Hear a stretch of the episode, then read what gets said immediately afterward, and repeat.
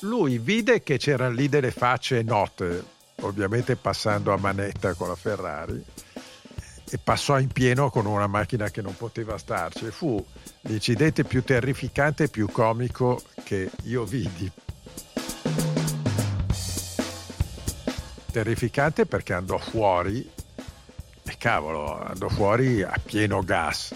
Comico perché non successe niente, lui andò contro le barriere, eh, c'erano delle reti. Avvoltolate e la macchina venne avvolta dentro le reti.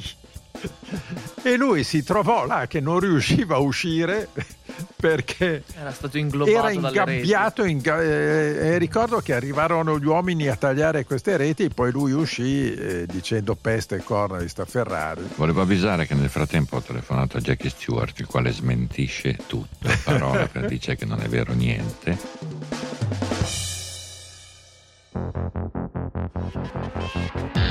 Benvenuti a Terruzzi racconta la Formula 1 a ruota libera. Un progetto di Red Bull con Giorgio Terruzzi. Un podcast a più voci che prende spunto dall'attualità del Mondiale 2021 per correre su e giù lungo la storia del motorsport, tra analisi dei gran premi, ricordi di pista e aneddoti di una grande avventura umana, tecnologica e sportiva. Conversazioni rilassate e senza freni per vivere insieme un anno di passione motoristica a ruota libera. Al microfono insieme a Giorgio Terruzzi ci sono Pino Allievi e Stefano Nicoli. Buon ascolto.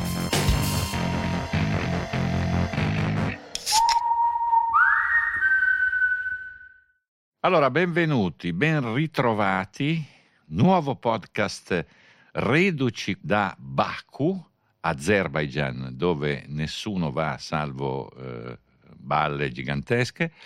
Allora, eh, Pino Allievi presente in versione estiva con inguardabile camicia havaiana. Buongiorno. Eh, buongiorno, ma infatti arrivo dalle Hawaii io. Esatto. Eh.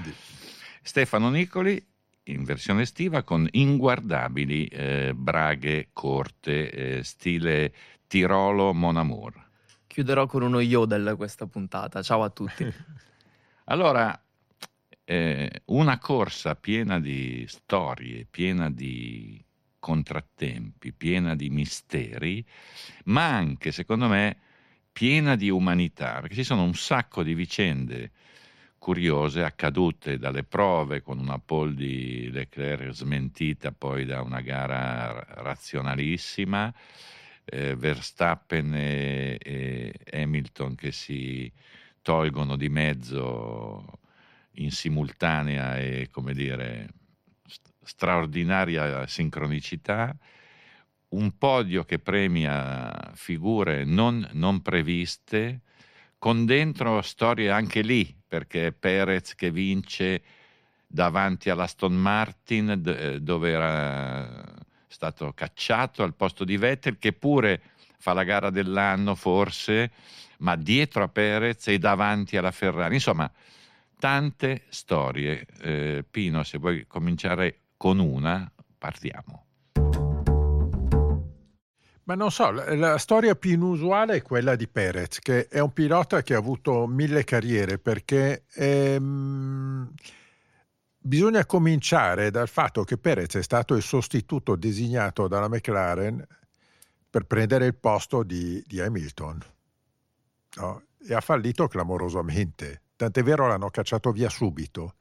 Poco prima, sorretto dall'uomo più ricco del pianeta, o perlomeno così si diceva dei, allora, sì. il famoso Carlos Slim, messicano, petroliere e tante altre cose, era prodato in Ferrari, era prodato in Ferrari solo per quello, perché i Ferrari erano sensibili al denaro che poteva portare e lo cacciarono via dalla Drivers Academy, nonostante poi in tutte le sue biografie lui ci tenga a dire che è cresciuto nella Ferrari Drivers Academy, che non è vero, non ha fatto niente, forse è andato due volte a Maranello al bar. E, e quindi lui aveva un caratteraccio, non è mai stato un pilota simpatico, sempre abbastanza montato, montatello correva con la Sauber, aveva sempre quest'aria di sufficienza nei confronti di tutti e di tutto. Poi crescendo ha cominciato a capire un po' di cose e oggi è un pilota maturo, è uno che non butta via niente, non è il pilota più veloce della terra, è uno che in qualifica va sempre discretamente piano, ma in gara sa gestire le gomme meglio di, di, di, del 99% dei piloti.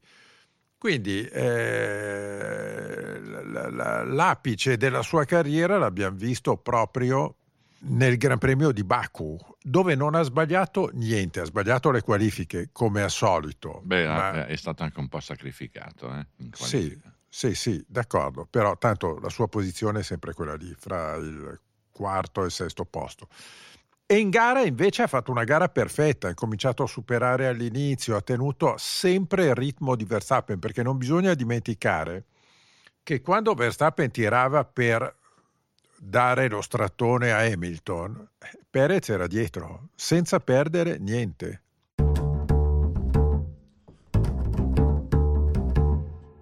Mai considerato un fuoriclasse, eh? io lo devo Chi? ammetto. Io non ho mai considerato Perez un fuoriclasse. Ma infatti non è un fuoriclasse, è uno che domenica ha corso da fuoriclasse. No, l'ha fatto una volta ogni nella tanto, sua carriera. Ogni, sì, tanto. ogni tanto corre, corre da bravo pilota. Domenica ha corso da fuoriclasse. Lui uomo della domenica vero e proprio. Cioè, lui anche in Bahrain inizio di quest'anno, partito dalla pit lane, ha fatto il rimontone ed è arrivato in zona punti. Io scherzando dico che a Perez quasi converrebbe non fare le qualifiche, tanto poi lo si mette in gara e alla fine della fiera eh sì, in un certo modo arriva, risale. Arriva da lontano. Arriva da lontano, però arriva, che non è scontato. No, arriva da lontano usando le gomme più degli altri perché deve rimontare, no? E alla fine è quello che consuma meno le gomme rispetto agli altri. Quindi eh, io non lo so se ci sia un nesso tra il fatto che Perez eh, toccasse pochissimo i cordoli e Verstappen un po' di più un nesso con eh, lo scoppio della gomma. Ecco, questo tema qui, ecco, questo eh, tema che... qui è un, è un, come dire, secondo me è, resterà un mistero. Ma certo, perché non sì. potrai mai dimostrare se è stato uno scoppio tecnico o se ha preso qualche detrito, detrito in giro, se ha forato la gomma. Eh. Sì, anche perché eh, la Pirelli fa, eh, spende un sacco di soldi, fa un sacco di investimenti, quindi non è che mi metto a discutere. No, ma fa un sacco di ricerca, fa un sacco di ricerca. seria, stiamo parlando. Però ev- eventuali complicazioni da, come dire, problemi strutturali così non li sapremo mai, credo giustamente, anche perché probabilmente verranno risolti. Cioè, io non so, mi sembra abbastanza curiosa questa cosa dei detriti, cioè non, ehm, credo che sia sembrata curiosa anche a Verstappen da quello che ha detto dopo la corsa. No? Era scoppiata una gomma anche a Bottas eh, qualche anno fa a Baku, eh, mi sembra. 2018. Eh, 2018 vedi, mentre era in testa, qualcosa. sempre eh, sul rettilineo finale. Ecco, eh, guarda, guarda caso. Bottas che durante il Gran Premio di Baku, questo è un piccolo scoop che diamo, era in Inghilterra con Pino a cercare diciamo, le tracce, la memoria di Damon Hill eh, sotto la pioggia, cioè non c'era eh, Bottas a Baku e nemmeno tu Pino perché eravate là voi due. Infatti nessuno ci ha visto, soprattutto Bottas, esatto, nessuno esatto. l'ha visto. Iniziato con il ritardo del volo che, non, che, doveva portarlo a Baku, è rimasto piantato in Finlandia per 5 ore e mezza e me il dubbio è che sia rimasto in Finlandia con una parte della, della, della testa. Sì, ma non perché... sarebbe cambiato niente. No, no, appunto. Eh, quindi... eh... No, però eh, cioè, il fatto che la Mercedes faccia sei punti in due gare mm-hmm. è abbastanza clamoroso. Cioè, ne ha fatti 32, mi pare, la Ferrari, ne ha fatti 64 Red Bull. Cioè, eh, non mi ricordo due gare con un bilancio così disastroso. Sì, ma non mi ricordo neanche eh, così tanta incertezza tecnica da parte della Mercedes, perché quello che è successo in questo weekend è, è un romanzo cioè loro hanno portato delle ali con uh, alto carico, no, con, con, un po' più di carico. E, e, infatti venerdì ne hanno provate tutte e due ed è stato un dramma. No? Poi sabato eh, Hamilton ha avuto l'intuizione e dice ma non mi frega niente, dai mettiamo una, un'ala a basso carico e ci provo, che è il concetto sposato dalla Ferrari. E lui e Leclerc hanno preso il rischio di viaggiare con basso carico aerodinamico, infatti hanno fatto il primo e secondo tempo. No? Bottas, testone, no, finlandese, ha viaggiato con un carico più alto ed è rimasto indietro. Domenica è rimasto ancora più indietro, mentre i due che erano davanti, Hamilton e Leclerc, con basso carico, dopo sei giri non avevano più le gomme dietro perché la macchina incominciava a scivolare. E questa è la chiave di lettura sì, del Gran eh, Premio. Dentro la quale c'è anche, lo diciamo subito, eh, quel, quello strafalcione apparente di Hamilton al secondo start, che è un altro mistero del quale nulla sapremo, perché non ho mai visto una macchina fumare così tanto con i freni bollenti prima del via, non ho, non ho mai visto uno, uno scatto così rilevante il bottone schiacciato non si capisce, cioè non sapremo mai neanche cosa è successo lì. La verità è che ci sono, lo dico perché è un temone, ci sono delle zone grigie in realtà in queste, dentro queste macchine che tengono completamente all'oscuro tutti noi da, dalla vera storia di, sì, di, ogni, di ogni, corsa. Hai, hai ragione, è, è, proprio una zona grigia o nera perché eh, tutti hanno sottovalutato il rischio folle che ha passato domenica la Formula 1 con uno che passa parte all'interno con una curva che gira a sinistra e va dritto, ma vi rendete conto? Potevano, gli altri sterzavano, lui andava dritto, poteva essere una catastrofe. Lui non ha accennato alla minima correzione, eccetera. Quindi, evidentemente, lui è stato sorpreso da qualcosa di, di, di, di, tecnico, di meccanico, non lo so se sia stato un falso comando, come dice lui, i famosi bottoni che si, si schiacciano inavvertitamente, oppure se sia stato un suo errore, oppure qualcosa che è subentrato. Certo, come, come hai raccontato, il fumo prima della partenza era molto sospetto. Sì. Sì, No? eh, l'unica cosa che si vede in più dall'onboard è che parlando di questioni tecniche, di bilanciamenti che si sono spostati, dalla telecamera posta sul casco di Hamilton si vede come sul volante da un 51.0 si passi a un 86.5, eh, che eh, sembra la il bilanciamento di esatto, frenata sul davanti e quindi non aveva freni dietro. ed è per quello che è andato completamente perché non ha neanche tirato la staccata. Non, no, ha, non ha, tirato la, stecca, la, staccata forsennata, lui è proprio andato lungo. È questo che mi fa freni. pensare che esatto. non sia esatto. stato un errore di Hamilton come tutti abbiamo detto e tutti hanno incominciato, hanno pensato sul momento, mm-hmm. ma sia stato qualcosa di molto più grave e questo mette ancora più in crisi Mercedes. Allora, oggi parleremo anche di piste perché Baku vale, come dire, clamoroso esempio dopo Monte Carlo e prima di Le Castellet e Austria. Ma, ma, prima di parlare di piste volevo parlare di Vettel che è stato trattato come un debuttante che fa un buon risultato a sorpresa nonostante abbia l'età dei datteri e quattro mondiali alle spalle. No? È, come, è, stato salutato questo, questo, risultato come una resurrezione o un debutto, il che è abbastanza clamoroso perché se, cioè, abbastanza, cioè non, è, non, non, dovrebbe essere eccezionale il fatto che uno faccia una buona gara con una macchina, con, è sempre lì, cioè eh, Vettel, io non riesco a capire se all'improvviso in quella pista lì, con una gestione di gomma oculata come sa fare lui, eh, eh, come dire, ha messo insieme un episodio, è venuto fuori un episodio, oppure se effettivamente, come succede spesso, quando le cose vanno bene, quando, non, quando non ci sono intoppi, resta un pilota che rende, che, che è felice al volante. No? Il problema di Vettel è quando arrivano i guai, che diventano guai do, doppi perché li, li, dilata lui. Eh, però insomma è abbastanza clamoroso il modo in cui è stato salutato il secondo posto di Vettel, secondo me. Eh beh, eh, sai, Vettel, il vero Vettel non, non, lo vedevamo da chissà quanti anni, no? quindi questo qua è un altro pilota, è, è un debuttante che corre con l'Aston Martin, che non è una gran macchina, e, e, domenica ha fatto delle cose straordinarie perché non va visto solo il risultato finale, vanno visti i tempi sul giro. Sì, sì, Lui andava. girava davvero forte, ha fatto sorpassi come con la Ferrari nell'ultimo periodo non, non gli avevamo mai visto fare. Beh, forse ha ricordato di essere Vettel. No, non so per quanto forte, tempo se lo ricorderà. Va forte da sempre su queste piste qua, no? Monte Carlo, Baku, Singapore sono i suoi posti. Eh.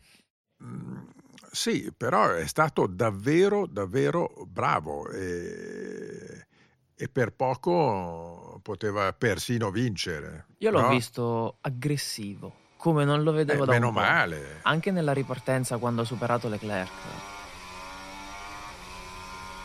C'era un- una, una capacità di approfittare della situazione che sembrava non essere più alla sua portata. Eh, in queste situazioni di solito, anzi purtroppo diciamo ultimamente nell'ultimo periodo della Ferrari lui annaspava. E invece nel momento del caos, nel momento in cui è servito essere lucido, eh, cinico per certi versi, lui ha sfruttato tutte le occasioni. Perché rimanere dietro a Leclerc in quella situazione vuol dire finire fuori dal podio, alla fine con, con nu- numeri alla mano. Quindi è stato, è stato scaltro ed è stato effettivamente ritrovato secondo me, perciò lo hanno considerato un risultato, come ha detto Giorgio, un pochino da debuttante, una, una sorta di rinascita di questa seconda parte di carriera, mettiamola così. Ma lui finalmente ha lottato alla pari con piloti veri, ma dopo essere sempre stato dietro a Stroll. Eh, ricordiamocelo. Eh, Quindi, allora, qual è il vero Vettel? Eh, è quello, Quello della vigilia, dalla partenza fino alla vigilia di Baku o è quello di Baku? Io mi auguro che il vero Vettel sia quello di, d'ora in poi torni a essere quello di Baku. Allora, ci sono tre nomi che secondo me valgono tre piccoli discorsi, piccoli racconti. Il primo è Leclerc, che è stato un diavoletto il sabato, un, un fenomeno secondo me, e poi un, eh, un ragionierino, insomma, un molto prudente eh, domenica. Eh, il secondo nome è Sainz, che va bene tutto, cioè è stato anche rognato due volte in due qualifiche, però una gara boh, rovinata presto, senza lampi, un, so, un po' una retromarcia secondo me. Il, ter- il terzo è Ricciardo che è in una sorta di come dire, affanno quasi cronico dopo sei gare, perché insomma non, proprio è lontano da una felicità, da una, anche su piste che sono sue, perché stiamo parlando di uno che a Monte Carlo ha vinto, che a ha vinto, cioè uno che su- proprio come Vettel su queste piste qui io pensavo di vedere cose molto lontane, molto diverse. Beh, eh, sai, eh, Ricciardo soffre il fatto che quella macchina lì va guidata in un modo totalmente diverso rispetto a- alla Renault che aveva l'anno scorso. A detta di tutti, anche di Sainz, la McLaren non è mai stata una macchina facile da guidare e Norris, che c'è, possiamo dire che c'è nato su quella macchina, lui riesce a guidarla perché è una macchina che si guida un po' con lo stile di Schumacher, con Sovrasterzo. un, no, no, mica tanto, con eh, un anteriore molto puntato dentro la curva, tu entri con l'anteriore e poi casomai correggi il sovrasterzo, ma come vedi Norris ne ha sempre poco di sovrasterzo, è una macchina che si guida in un modo un po' difficile, no? Eh, ti ci devi abituare. Eh, lui, lui non si sta abituando, cioè lui guida se vuoi nella maniera classica. Sì, no, però insomma, in qualche Eh, modo persino Alonso, che era anche lui in difficoltà, so che ha detto a, a delle persone amiche sue che deve cambiare il modo di guidare, in due anni di tempo di assenza ha trovato delle macchine completamente diverse, quindi però persino Alonso in una giornata così tira fuori da qualche cilindro, da qualche cappello un colpo, no? Lì non l'ho visto, l'ho visto il colpo No, contro le eh, barriere di, di Purtroppo sì, Ricciardo. eh, sì, eh, è veramente in difficoltà. Quanto a Leclerc, sì, Leclerc è grande qualifica e poi basta, Sì. e poi basta.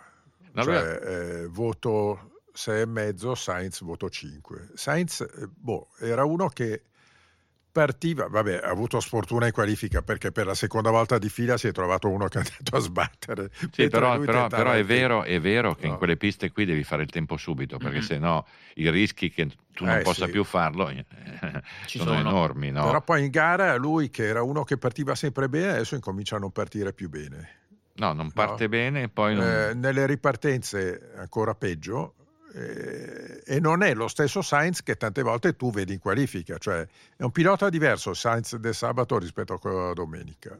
Anche Leclerc no. in questo caso. E anche Leclerc, Leclerc in questo caso sì, eh, te l'ho spiegato prima, eh, lui non aveva la macchina per competere domenica, aveva una macchina da qualifica Leclerc. E la macchina da qualifica, se vai a vedere eh, i Ecco, aspetta, ho qua il mio quaderno. Se vai a vedere, eh, Leclerc dopo eh, 14 giri aveva 14 secondi, un secondo giro a Ferrari è troppo. Fine. Torno un secondo su Ricciardo per dire che comunque lui ci sta provando e a me questa è la cosa che un po', non dico spaventa, però fa pensare. Cioè lui ha trascorso una giornata intera sul simulatore della McLaren cercando di capire come modificare il suo stile di guida e comunque a Baku i risultati non si sono visti. E di Ricciardo mi è rimasta impressa una dichiarazione fatta dopo il Gran Premio di Monaco, in cui guardando la telemetria di Norris e parlando con la stampa diceva in maniera un pochino sconsolata quello che fa lui in curva io non riesco a farlo. La differenza è solo questa. Che per, es- cioè, per un pilota come Ricciardo, ammettere una cosa del genere e rendersi conto che effettivamente ci sia una simile differenza col diretto compagno con il primo avversario, che è il compagno di squadra, anche a livello mentale, per uno che comunque è considerato di prima fascia, di primissima fascia, è difficile da accettare. Eh, ma me. la McLaren, eh, sì. ti dicevo, è una macchina difficile, anche Sainz ha fatto fatica Mm-mm. all'inizio no? poi ha preso le misure di Norris e andava come lui e qualche volta anche più forte. Però non è una macchina facile da guidare solo Norris in questo momento sì. riesce a... C'è da dire che dentro questa, questa, dichiarazione, come al solito onesta, no? c'è dentro proprio una dimensione ancora una volta difficile per noi da valutare, perché le difficoltà che hanno sti ragazzi qua in uno specifico contesto, cioè le complicanze tecniche di guida rispetto a una vettura sono un tema del quale secondo me i piloti potrebbero e dovrebbero parlare molto di più.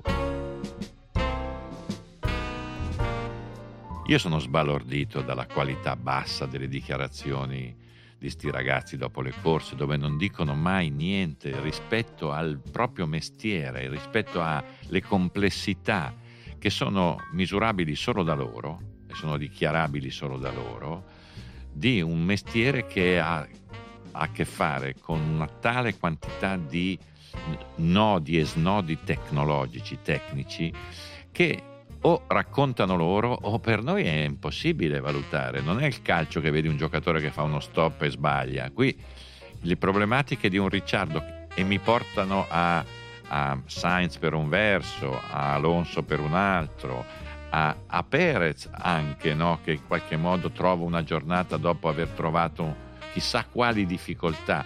Cioè questo tema qui contiene un, dire, un, un valore fondamentale di questo sport e purtroppo non c'è mai un'occasione, un modo per andarci dentro e sti ragazzi non ne parlano. Sì, è vero, mm-hmm. è vero, ma è una, è una, Formula 1 muta perché se ci pensi bene, in fin dei conti, Hamilton è uno che lotta per il mondiale. Ha questo inconveniente misteriosissimo alla prima curva. Boh, ne parla come se non fosse successo niente. Sì, forse ho toccato un bottone, così, ma cavolo, ha rischiato la vita. Cioè, per me è stato l'incidente più terrificante che potenziale potenzialmente sì. terrificante che abbia avuto lui nella sua carriera. Perché aveva tutto il gruppo dietro, non era, era un errore era, instaccata con era un solo strage. avversario. Sì, sì. Era una strage. E devo dire che anche Verstappen, no, pardon, scusate, eh, Perez, mm-hmm. boh, ha detto, ah beh sì, è andato dritto, io sono passato, io sono andato a vincere. Accidenti, ti poteva venire addosso. E se c'era qualcuno che partiva bene dall'esterno, eh, gli andava addosso. Cioè non, no, dall'esterno, sai, anche quelli Fettel, che partono anche in Fettel terza... era partito bene, eh, si era affiancato a, alla destra di Perez. Quindi, eh, sì, è vero, viene tutto minimizzato e non viene assolutamente raccontato. No? E questo è il brutto della Formula 1. Poi, oltretutto, quando vai a chiedere spiegazioni ti danno del rompiscatole e ti raccontano balle supplementari che sono veramente umilianti per chi le chiede. E purtroppo è il lato negativo della Formula 1, il lato positivo è solo quello che vedi, poi è difficile interpretare.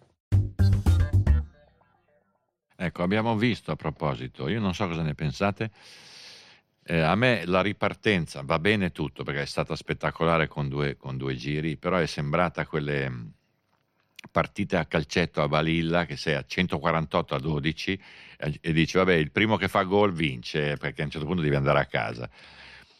Mm, un, po', un, po', come dire una lotteria buttata dentro una cosa più complessa e, e tra l'altro durata 60, 70 giri prima eh, con eh, come dire, un, una tempistica da rientro in pista sterminata, cioè, cioè non puoi stare mezz'ora a aspettare che venga presa una decisione, che non si capisce se parti dallo schieramento, una volta parti dietro la safety car. Insomma, c'è sempre un po' quel tema lì che non hai mai un, un, una chiarezza sulle regole del gioco. Eh. Sì, non, non, c'è chiarezza perché non... Cioè, Avete notato che boh, negli ultimi due anni la safety car sta fuori, sembra che faccia delle passeggiate domenicali. Vedi a un certo punto che la pista è sgombra, le macchine che hanno sbattuto no, non ci sono più e ci sono altri due o tre giri. No, ma perché? No, altrettanto questa lunga sosta per pulire i detriti. Vabbè, ma c'è un sacco di commissari, ci sono centinaia di commissari e uomini addetti alle pulizie del circuito. A Baku è vero, eh, non è come, come, a Monaco, mancano le gru e non si capisce perché è un paese così ricco che tiene tanto Beh, la anche una immagine. pista lunga al doppio, eh, praticamente. Sì, però gli incidenti sono sempre alla curva 15. No, ecco, ne piazzino due o tre lì nei dintorni e tirino via le macchine. Non ha nessun senso che le macchine rimangano in pista per mezz'ora. Perché poi vedi questi uomini che compaiono, non sanno cosa fare, guardano la macchina, vedono se le gomme sono calde, no, delle, delle cose, sì, sì. dei riti scaramantici assurdi, no? e non succede niente. Io ho notato una cosa, eh, a livello soprattutto di sentimento popolare, furor di popolo e ideologia social, che dopo i due giri finali di Baku, le incertezze sulla sprint race si sono praticamente dimezzate.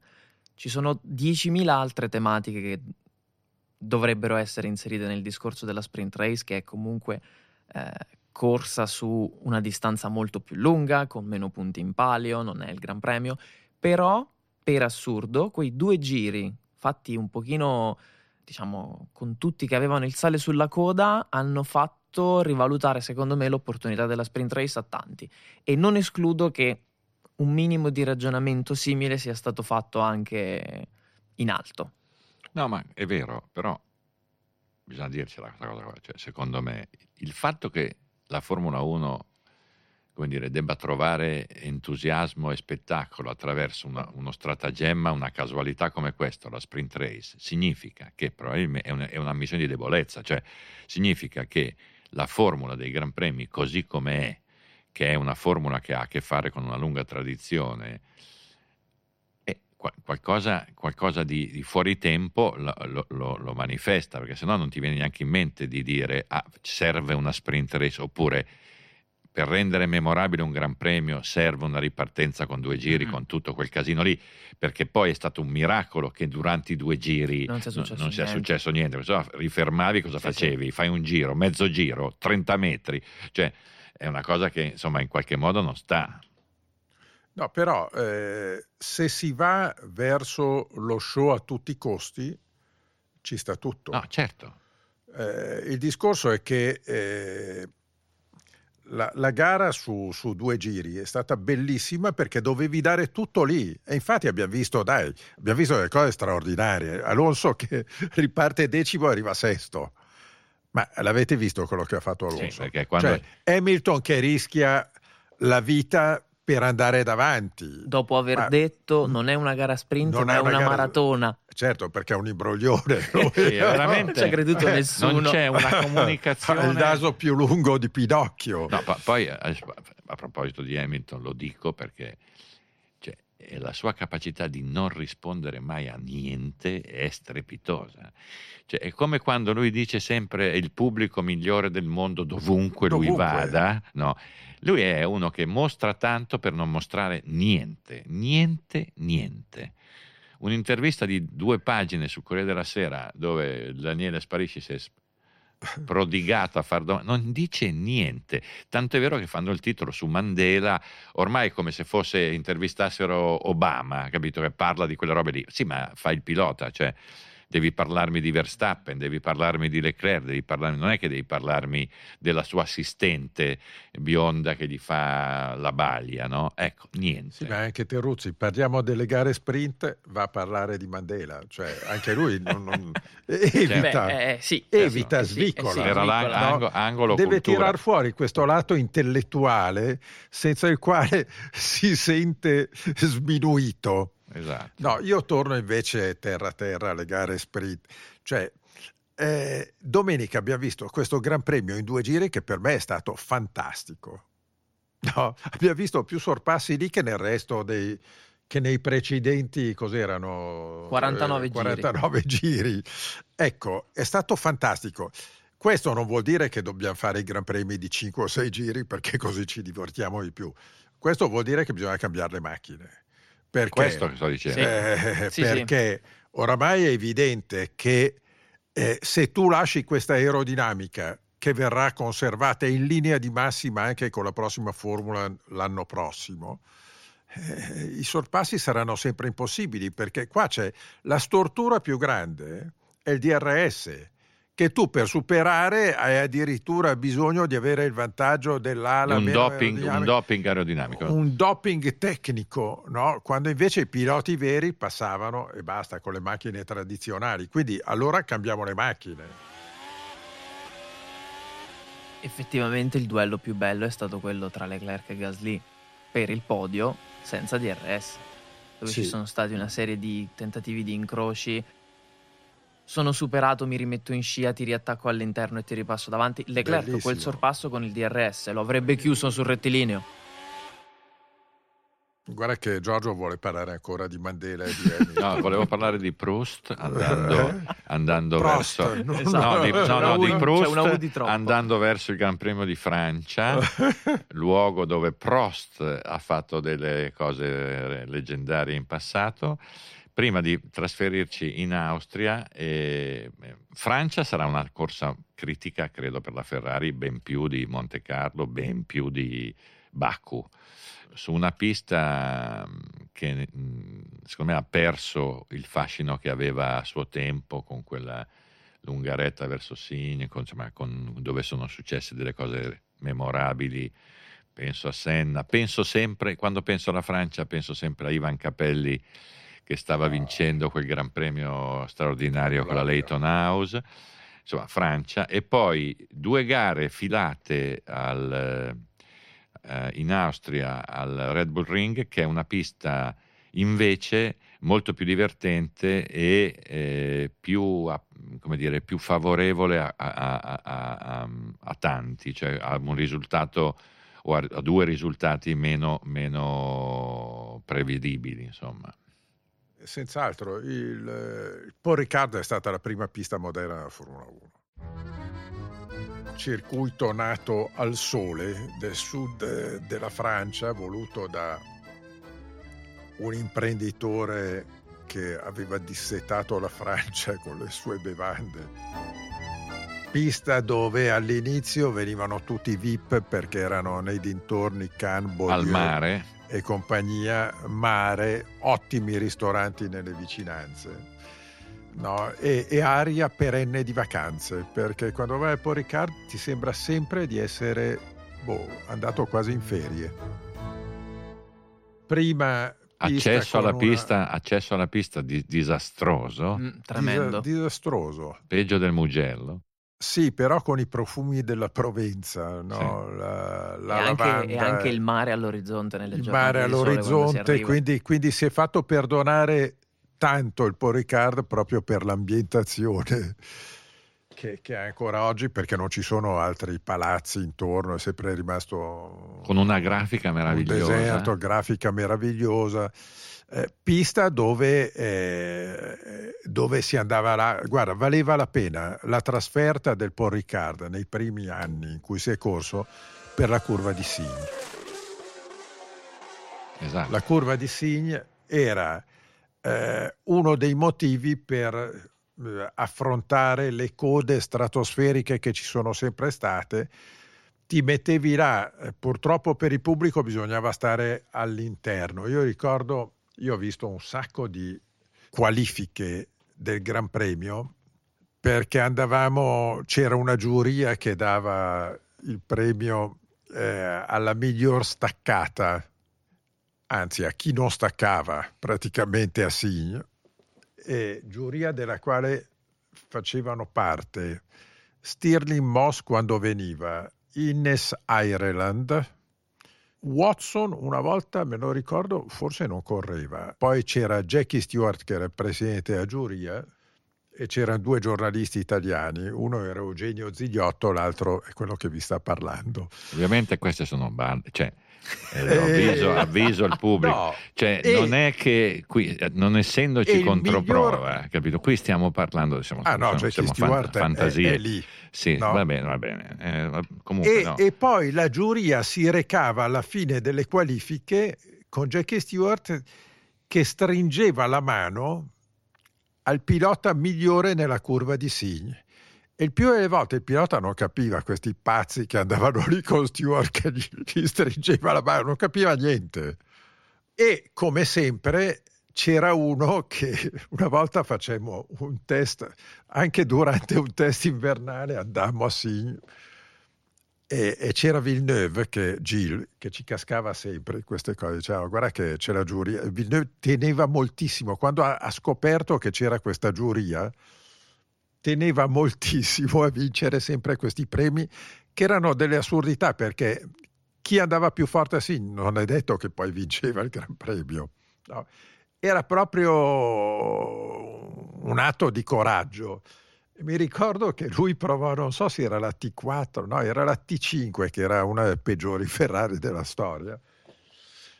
In pieno inverno ed eravamo andati a Signy in tre o quattro a vedere con lui che Villeneuve era uno che guardava spesso. Infatti, eh, spesso diceva Colombo: Ah, ti ho visto in quella curva. Lui vide che c'erano lì delle facce note, ovviamente passando a manetta con la Ferrari, e passò in pieno con una macchina che non poteva starci. Fu l'incidente più terrificante e più comico che io vidi terrificante perché andò fuori e cavolo, andò fuori a pieno gas. Comico perché non successe niente, lui andò contro le barriere, eh, c'erano delle reti. Avvoltolate e la macchina venne avvolta dentro le reti e lui si trovò là che non riusciva a uscire perché era stato inglobato era ingabbiato in, eh, ricordo che arrivarono gli uomini a tagliare queste reti e poi lui uscì eh, dicendo peste e corna di sta Ferrari. Volevo avvisare che nel frattempo ho telefonato a Jackie Stewart il quale smentisce tutto parola per dice che non è vero niente. Invece io andavo a Signe eh, molto tempo prima, con, andavo con Nuvolari, Varzi e c'erano Nuvolari. C'era anche Chiron, ricordo. Varzi e Chiron e abbiamo visto Ascari e alla fine, che eh, non staccava praticamente, alla fine eh, Nuvolari andò a stringere la mano ad Ascari, mi ricordo. Era si fermò, credo, si fermò credo il 1951. No, mi ricordo di un, di una, di un fuoripista, a parte di scherzi, di Senna a Signe, che sbagliò con la Lotus e tirò giù anche lui una sfraccata di paletti e di reti. Non mi ricordo se in che anno, con la Lotus nera.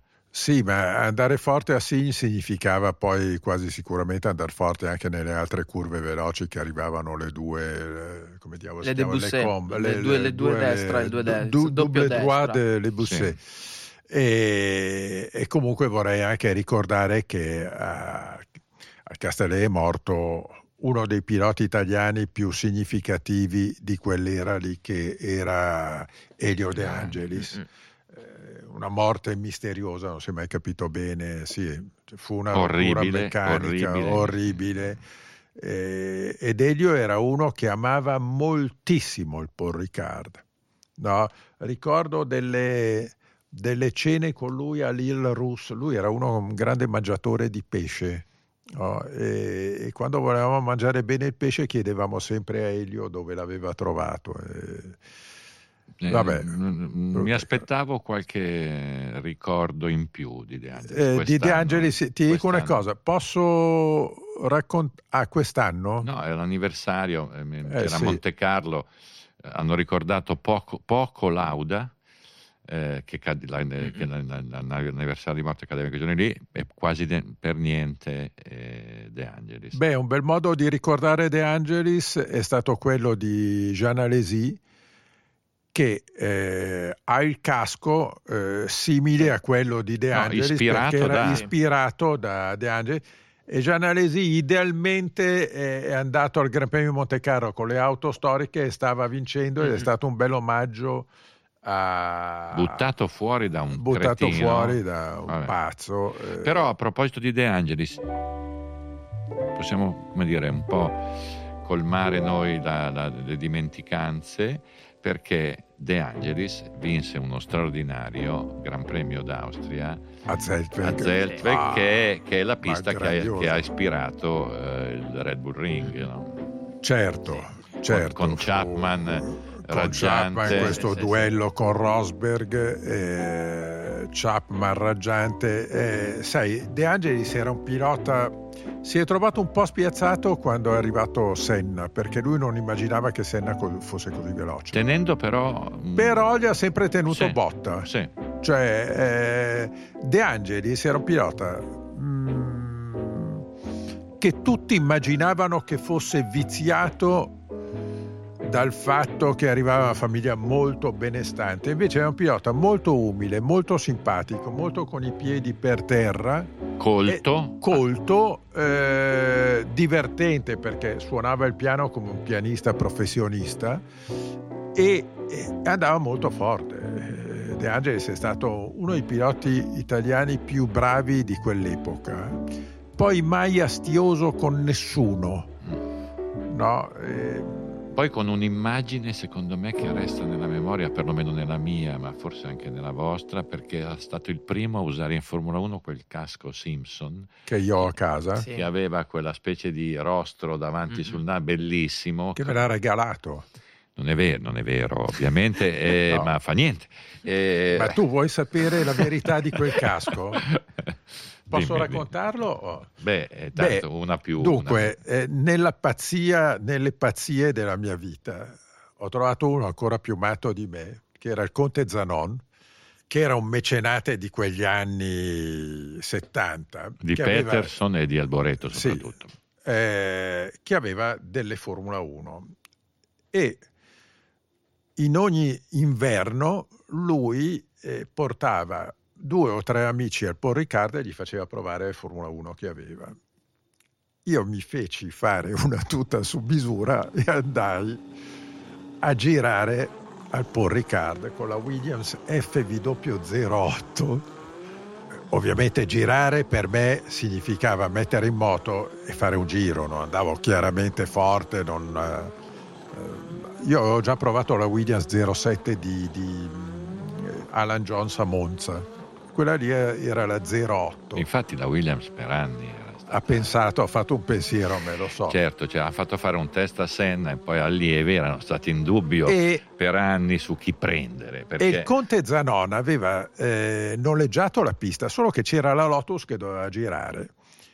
A un certo punto, senza dir niente a nessuno, De Angelis mette in moto la Lotus, quella vera, non quella di Zanon, e incomincia a girare mentre giro io. Arriva il tornantino, mi dà un leggero colpetto e mi butta fuori. No. Butta fuori, io finisco in mezzo alla sabbia con il muso che si piega. In quel momento mi è crollato il mondo. Ho detto adesso Figurati a Zanon. box Zanon mi ammazza. no, De Angelis ha fatto un altro giro, ha rallentato, ha aperto la visiera e si è messo a ridere per scherno. No. Poi arrivano le macchine, trainano la macchina, eccetera. Io salgo come, come succede, come quando vedete in Certo, Formula ma 1 ragazzi, Verstappen. sì, sì, sì. Ma ragazzi, questi- ma noi abbiamo qui... Salgo sul cioè, carro attrezzi, arrivo là, vedo Zanon e dico Gughi, scusami, c'è stato uno che mi ha buttato fuori. Chi? De Angelis. No, De Angelis nel frattempo arrivava correndo a piedi con un sorriso largo così. Gughi, sono stato io, pago tutto io. Però era un danno da niente, erano tre viti che si erano spannate e alla sera De Angelis, dopo aver finito i test, mi disse guarda te l'ho fatta troppo grossa, ho capito il tuo imbarazzo, to, tieni, ti regalo il mio casco, ce l'ho a casa. Dunque, ho telefonato adesso a De Angelis e, e mi ha detto che non è andata esattamente così. Cioè, eh, lui stava provando la Lotus e a un certo punto in staccata è stato affiancato poderosamente dalla Williams di allievi. No, di uno punto- sconosciuto, Di allievi io a quel punto lì. bianco, bel. E a quel punto lì, dopo aver guidato con Senna tanti anni, ha fatto, ha fatto quello che avrebbe fatto Senna, un bel colpetto a questo intruso e via. Va bene, andiamo avanti così. Parliamo di... Parliamo Quindi di... ho ho già raccontato il mio Paul No. Ricard. No, ma adesso bisogna, bisogna passare eh, alle vicissitudini che hanno caratterizzato la carriera di pilota di allievi in Austria. Cioè, fatto, fatto salvo che sulla Francia abbiamo chiuso il capitolo, ma adesso bisogna raccontare di quella volta in cui ti hanno fatto provare la Ferrari a Zeltweg e Prost ti ha buttato fuori perché è insidiato eh, tra le montagne della Stiria. Sì, no, Dice- c'era Villeneuve che rischiava il posto. eh, no, ma certo. sono cose che cioè, qui stiamo raccontando, ragazzi. eh, a parte il fatto che queste, queste av- avventure oggi poi po- poderose potete eh, commentarle, mandarci i vostri pensieri, le vostre considerazioni, anche perché siete al cospetto di alcune rivelazioni che, diciamo così, permettono di dare una lettura completamente diversa alla Formula 1, eh, alla storia della Formula 1, no? perché qui eh, nessuno di voi poteva immaginare di avere diciamo, al microfono non solo un campione, ma un campione talmente umile che non, dire, non ha mai rivelato diciamo, la, Beh, infatti ho regalato un'esclusiva ma a questa infatti, radio. ma Eh, infatti, ma infatti. No, dai, eh, eh, Zeltweg, eh, che poi è diventato Red Bull Ring, Sì, non la- si è mai capito bene come si chiamasse. no? A uno ring, Zeltweg, Spielberg, Red Bull Ring, eh, Spielberg. eh, luogo, nomi. luogo che eh, per uno che ama la montagna, diciamo, è il circuito più veramente più alpino che ci sia, con eh, alberghi disseminati lungo valli attorno, per cui fai dei chilometraggi immensi. Una volta con il mio amico Pepi Cereda siamo eh, convinti di andare in albergo, siamo finiti in una stalla, proprio in una stalla piena di mucche, proprio infilati dentro come se fosse un box, invece era tutto un altro, tutto un altro posto. Un bellissimo contesto, prima volta quest'anno dove si replica, cioè dove si fanno due gare consecutive con tutta una gamma di, di temi che questa replica comporta e porta. L'al- L'altro anno pensavo di, di avere a che fare con due gare analoghe, invece sono state due gare diverse. Quindi interessante anche in questo senso. Zeltweg nasce nell'aeroporto di Zeltweg, che un posto dove adesso atterrano aerei di piccolo cabotaggio. Poi è diventato questo circuito in mezzo a queste colline, montagne, non so come definirle, uno dei posti più belli, più difficili e ultimamente da quando Red Bull l'ha preso in proprietà è diventato un salotto perché ha sostituito eh, nel campionato del mondo di Formula 1 quello che era il famoso salotto di Bransac.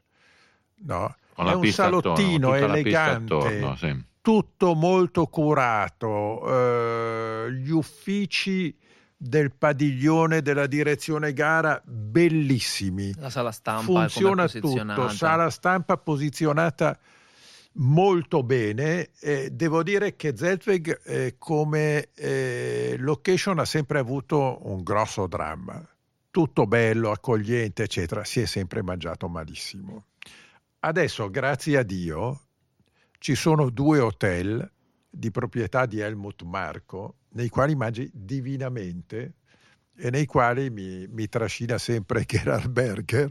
Ecco, che, che, è un po' lì, come dire... Che lì è, è Dio in terra. È, è, Dio in terra, sì, eh, sì, sì. Allora, se vi piacciono o non vi piacciono questi podcast, voi potete dire la vostra eh, scrivendo una recensione su Apple Podcast. Potete anche, come dire, cliccare... Eh, segui su Spotify nel caso proprio vi sia piaciuto tutto quello che viene detto. Allora, mh, mm, rapidamente datemi i vostri vincitori delle tre gare che sono in arrivo, in, una dopo l'altra, Francia, Austria, Austria, tre nomi uh, per ciascuno uh, prima di chiudere. Beh, direi Prost e Berger Lauda. Allievi? Eh, stavo eh. per dire, eh, cioè, ragazzi, ma di chi ma di, Paul ma Ricard, è... al Paul Ricard a mani ma, giusto, ma certo, sì, non, Paul Ricard è il favorito, ne, favorito netto. Eh, allora, io dico due Verstappen e un Hamilton, per rimanere proprio nel, nel seminato, però non dico quali. Ecco, io, io dico Verstappen perché secondo me... Tutte e tre?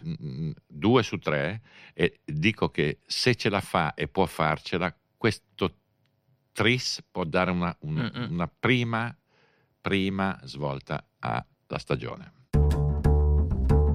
Beh, direi che Paul Riccardo è per teoricamente, perché poi per oramai Mercedes. cambia tutto per Mercedes. Certo. Infatti eh, ho detto due su tre in questo sì, senso. Sì. Eh, però, però la Verstappen e la Red Bull su quella pista lì, batterle, Possono, batterle sì. sarà dura. Era dura eh, prima e più dura quest'anno, quindi secondo me potrebbe essere una svolta, eh, una prima svolta mm. al mondiale. Mm, sì, la Ferrari spera molto in almeno uno, uno dei due Gran Premi Zeltweg. Di Austria, sì. sì. Quindi potrebbe esserci questa sorpresa lì da Però, però, un, ecco, conto, però, un conto è fare risultato, fare sì, podio, un conto è andare a lottare con questi qua. Eh, sì. Grazie, grazie a Stefano, grazie a Pino, grazie a chi ci ha avuto la pazienza e anche come dire, il senso dell'umorismo per ascoltarci. E a presto, prossimo appuntamento prima del Gran Premio, andando verso il Gran Premio d'Inghilterra. Un saluto a tutti. Un saluto. Un saluto, alla prossima.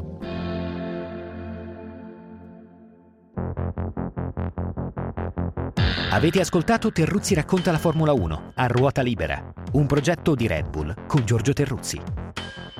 Se volete unirvi alla conversazione, lasciate una recensione su Apple Podcast.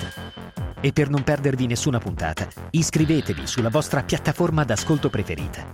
O cliccate su Segui se usate Spotify.